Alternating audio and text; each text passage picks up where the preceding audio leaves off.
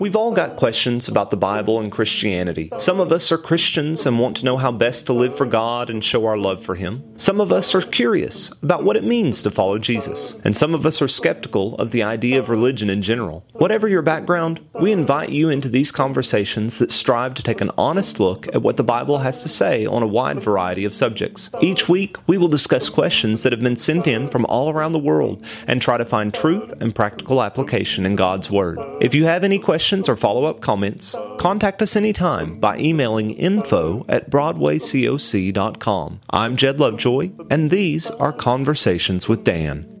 Well, hello everybody, and welcome to another one of our conversations here with Dan. What's uh, up? It's always great that you're tuning back in and they continue to share and watch the different videos.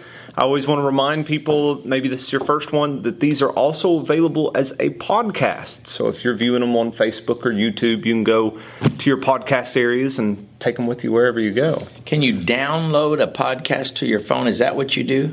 Yes. Sometime you'll have to show me how to do that. Go ahead and back. yeah. I'll tell you, podcasts come in handy when you're stuck on a highway for two and a half hours. I'm sure. Yeah, there you go. So they're available in a wide variety of ways, and we hope that they're useful tools wherever you may be. Now, this week's question, we're going to be in Luke chapter 3. Among other places. Among other places. That's where we're going to start. But you, this question came to you, so I'll let you phrase how the original questioner sent it to you. Well, we were talking in the Gospel of Luke about John's baptism, and the person wanted to know more about what does this mean when John speaks of the coming of Christ, who would baptize them in the Holy Spirit and fire. Mm-hmm. So, in order to really get what I think is going on here, uh, there's a couple things necessary. Okay. Um, let's go back in the context up here to um, Luke chapter 3, verse 7. And uh, John was in the desert and he was uh, preaching this baptism of repentance, mm-hmm. preparing people for the Messiah. And it says that a bunch of people came out to be baptized by him. And then John said, You brood of vipers, who warned you to flee from the coming wrath, produce fruits in keeping with repentance. And do not begin to say to yourselves, We have Abraham as our father. For I tell you that God is able out of these stones to raise up children for Abraham. The axe is already at the root of the trees, and every tree that does not produce good fruit will be cut down and thrown into the fire. So if you go back to verse 7, he warns them of a coming wrath. Mm-hmm. And he tells them that everyone that does not produce the fruits of repentance is going to be like trees that are cut down and thrown into the fire. then, then people there there seems to be sort of a separation of people going on here. Yeah. People that repent and turn to God and comply with what John is saying, and people that don't repent and turn to God and comply with what John is saying. I, I know I said this to you earlier, but the picture that we get in like Bible class John the Baptist, and then you read stuff like this. John the Baptist was quite the firebrand. Yeah, he probably looked like you, but stronger and heavier. anyway, it, yeah, it, so he he was a powerful person. So anyway, he tells them what to do to repent in their individual, the tax collectors and the crowd and the mm-hmm. soldiers, and then um, verse 16, when they wanted to know if John was the Christ, John answered them all I baptize you with water, but one more powerful than I will come, the thongs of whose sandals I am not worthy to untie. Mm-hmm. He will baptize you with the Holy Spirit and with fire. Yeah. So Jesus is going to be greater than John, and he's going to baptize them with the Holy Spirit and with fire. Now, we've already had a reference to fire. Okay. Back up in verse 9, excuse me, where he said those that don't repent will be cut down and thrown into the fire. Mm-hmm. But in verse 17, he refers to Jesus and he says his winnowing fork is in his hand to clear his threshing floor. A winnowing fork was like when they would dump the grain onto a, a threshing floor. Big flat space. Yeah, big yeah. flat space and it had all the stems and trash still in it and everything, mm-hmm. and the wind would be blowing, they would take this thing like a rake, a winnowing fork, and they would dig it in there and throw it up in the air, and the wind would blow the trash away, and the, the grain would fall back to the threshing floor until the pile of grain was clean. Well, so it's a separation between the wheat and the chaff. Yeah. See?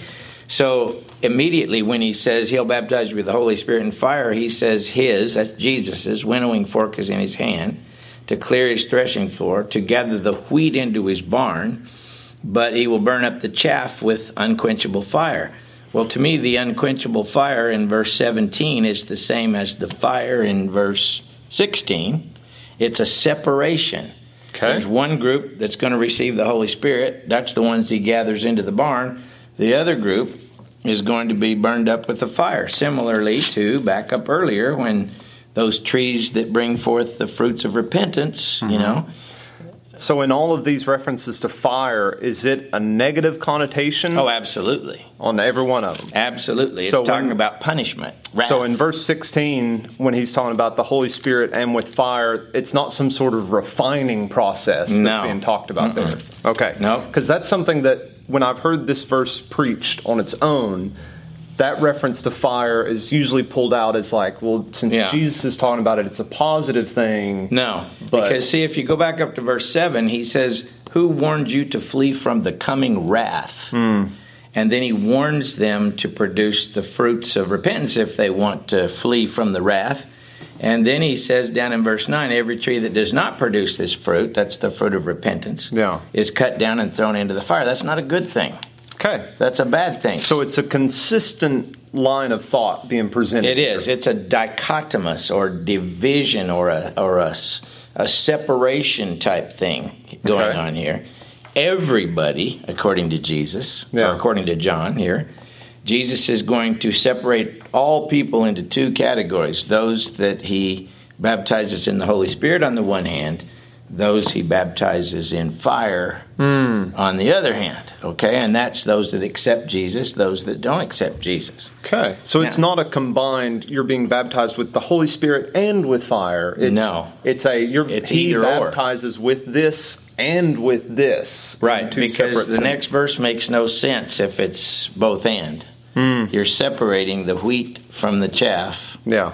The wheat you gather into the barn, the chaff goes into the fire. So See? once again, you're saying context is important. it's not only important, it's the only way to understand anything. Okay. Now, in Luke Acts, um, the thing about the Holy Spirit is huge. Mm-hmm. And in Acts 2, the prophecy of Joel reaches back into the book of Luke and forward into the book of Acts, that in the last days, the Holy Spirit would be poured out on all flesh. Yeah. There is certainly a, a lot of Holy Spirit activity in the Gospel of Luke. But there is also a promise that Jesus would be, uh, even to an even, greater degree, giving the Holy Spirit to people after his death and resurrection. Right. Uh, for example, uh, in, in John's Gospel, in John seven thirty nine, it talks about the fact that the Holy Spirit was not yet given because Jesus was not yet glorified. So there was a sense in which Jesus was going to be the great outpourer of the Holy Spirit on people. Yeah. Um, Ephesians chapter 4, uh, verse 7 and 8. Read that one. Let's see. Uh, but grace was given to each one of us according to the measure of Christ's gift. Therefore, it says, When he ascends on high, he led a host of captives and he gave gifts to men. All right, so Christ ascends, then he gives gifts to men. Christ baptizes in the Holy Spirit. Yes, in Luke Acts, the apostles were baptized in the Holy Spirit, Right. but I believe that what John was referring to back here was the fact that, in some sense, every Christian receives at least some measure of the Holy Spirit. All are recipients of the baptism of the Holy Spirit. Uh, Acts chapter two. I was going to say. Uh, when you're baptized in water, you're baptized. You're you're given the gift of the Holy Spirit. yeah. Um, there were certainly additional measures of the Holy Spirit that were given in special ways, like the gift of prophecy in tongues through the laying on of the apostles' hands, Acts 8 and Acts 19 6. Um, but everybody in Christ gets the Holy Spirit.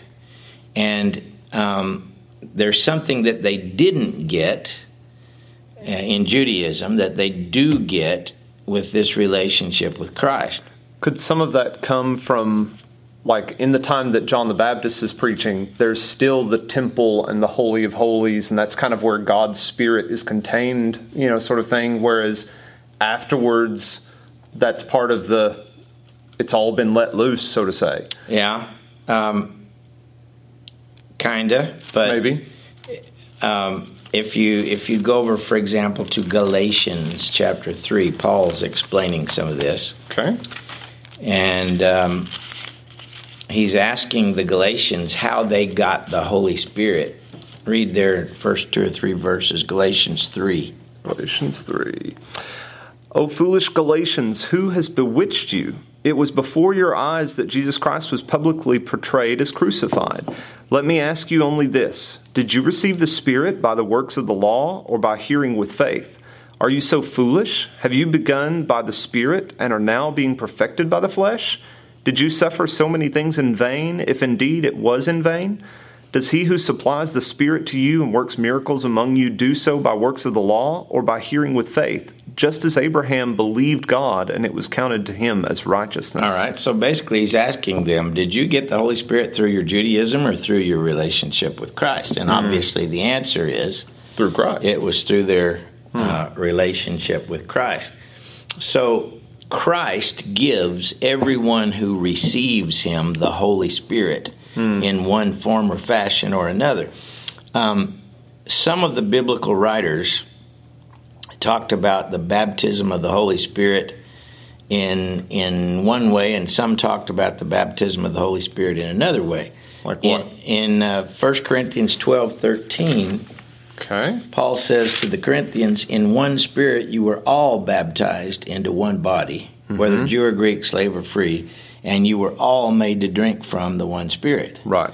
So all Christians, according to Paul, are baptized in the Holy Spirit. And he equates that with water baptism that puts them into the body of Christ. So when you're baptized in water, you're mm-hmm. baptized in or by the Spirit, Yeah. and you're admitted to drink from the reservoir of the Spirit. Which goes back to that passage in the Acts 238. Sure. Okay. Sure.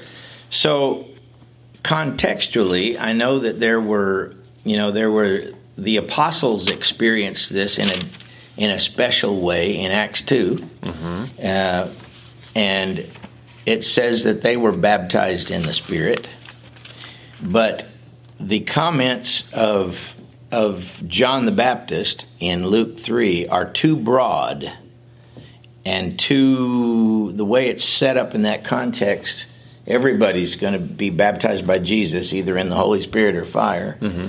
So some have tried to say that that that statement in Luke three is just about the apostles, but that doesn't fit what you see in the entirety of of Acts and Luke, because hmm. Luke's center or heartbeat in Acts 2, it's going to come about in the last days that I will pour out my spirit on all flesh. Right. Your sons and your daughters shall prophesy. You know, your old men shall see visions, your young men shall dream dreams. Yea, I will pour out my spirit upon my servants and my handmaidens in those days, says the Lord. So there is a generalized outpouring of the Spirit through Jesus Christ that that just the experience of the apostles on Pentecost doesn't cover it. Um, so my belief is based on strictly the context of Matthew three, Luke three, that Jesus is the divider of humanity. He's going to either baptize you in the Holy Spirit or in the fiery wrath of God, one or the other, depending on whether you accept Jesus or you don't accept Jesus. Does that mean I think everybody speaks in tongues or something? Not at all. And the scripture doesn't bear anything like that out. But all Christians receive the Spirit of God in some way. And I think we've done another video more in depth on that statement about kind of the differentiation between the Holy Spirit's continued presence and things like that. And the gifts of the Holy Spirit and those that were temporary and all Yeah. that kind of stuff. Yes. But yeah, that's uh, the context of it does make so much more. Well, it helps that passage make more sense, mm-hmm. and especially even if you're approaching it as someone who doesn't know as much about the in-depth words and things. I think if you read Luke Acts, as we've talked about, because it is that context of one writer telling one continuous story. Well, and and if you go back in Luke here, for example, Mm-hmm. um, if you go to um, Luke chapter one, verse fifteen, Okay. you'll notice at the end of that verse, talking about John the Baptist, he will be filled with the Holy Spirit, even from birth. Hmm. Uh, go down to Luke one forty one, where you're talking about Elizabeth. Read Luke one forty one. 41. And when Elizabeth heard the greeting of Mary, the baby leapt in her womb, and Elizabeth was filled with the Holy Spirit. and exclaimed in a loud voice. What does Mm-hmm. There we that mean? Well, she's she's prophesying. Yeah. If you go over to Luke 167, similarly, Okay, 167. And, the, and his father Zechariah was filled with the Holy Spirit and prophesied. All right? Mm-hmm. And then when you come over here to Luke chapter 2, verse uh, 25, read there. 25. Now there was a man in Jerusalem whose name was Simeon, and this man was righteous and devout, waiting for the consolation of Israel, and the Holy Spirit was upon him. And it had been revealed to him by the Holy Spirit that he would not see death until he had seen the Lord Christ. And he came in the Spirit into the temple, and when the parent, There's a lot about the Spirit in there, isn't there's there? a whole lot. It's not just the And then he makes this prophecy sort of like Elizabeth and Zacharias and Mary did, and, uh, and then you drop down to Luke 2, verse 36, and what do we find there?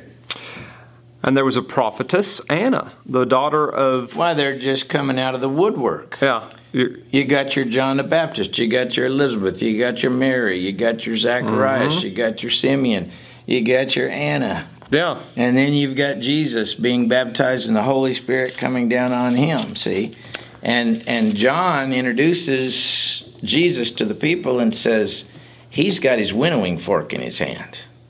He's going to separate the wheat from the chaff, and he's either going to baptize you in the Holy Spirit or in fire. So, this is part of the story of God bringing his spirit back in the last days and the, the um, salvation being given to all people, offered to all people. So, And so that keeps that passage in chapter 3 from really trying to be defined as just the apostles. When it's happening in lots of ways to lots of different people, and then Right. Jesus says, now it's going to be available to all who come to me, basically. that's it.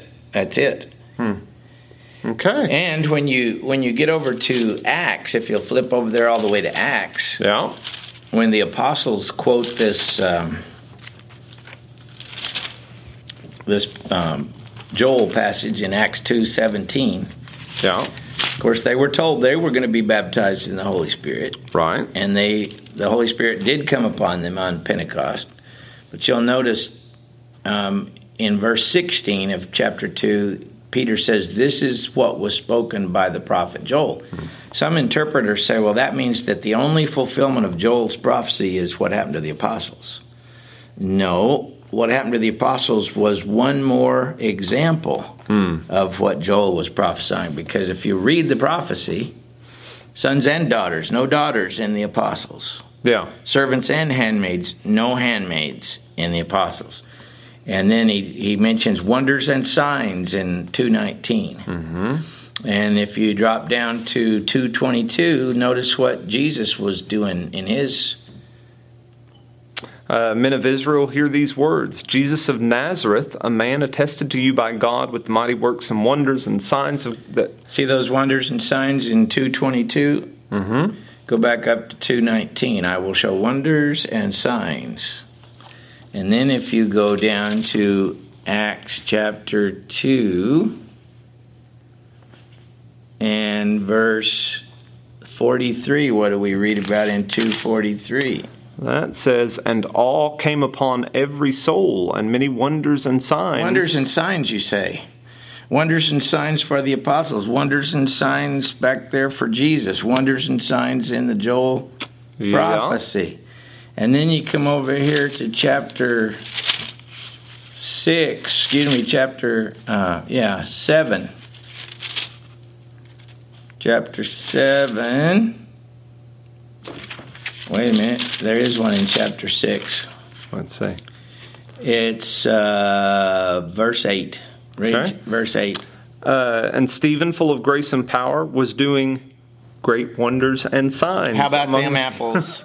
wonders and signs, wonders and signs. Where's he getting these wonders and signs? He's getting them out of Joel, which is Acts 2.19.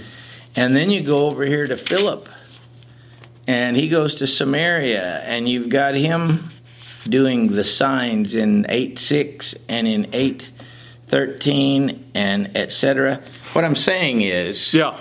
What I'm trying to t- say, and I know it may not come across as readily to the audience, you can trace this theme from the beginning of Luke's gospel all the way through the book of Acts. Okay. And so to narrow that statement of John the Baptist down to only applying to the apostles, first of all, doesn't fit the context in Right, in that passage, yeah. And it doesn't fit the feeling of this theme being all the way through Luke Acts. Yeah. So let's summarize. In the passage in Luke 3, it's my view that John is simply saying there is a separation going on here. God is separating wheat from chaff through the preaching of John and more especially through the preaching and the redemptive work of Jesus. Right. And either you're going to be wheat or chaff. You're either going to get the Holy Spirit or the fire, and there's no other choice, one of those two. Okay. Butter bean, butter boom. And so we can go through and look at that, and I'm sure there's still some people that are going, but the, all the Holy Spirit stuff. I would encourage them to go look at one of the other videos or ask another question. ask another question. The question was over just what is the meaning of that passage Yeah. In the book of Luke. And you can also read Matthew 3, where you have the exact same thing said there. Matthew chapter 3. Okay. Well, thank you for that. It's Thank- all about context. If the context doesn't support the meaning, it can't be right. Yeah. Trying to pull out one verse and make it say something. Right. All right. Well, thanks again for the questions. Keep them coming. Y'all have a good week. Thanks again for listening to these weekly conversations between myself and Dr. Dan Owen. Conversations with Dan is an outreach and teaching ministry of the Broadway Church of Christ in Paducah, Kentucky. You can find us online through most of the major social media sites or through our website, broadwaycoc.com.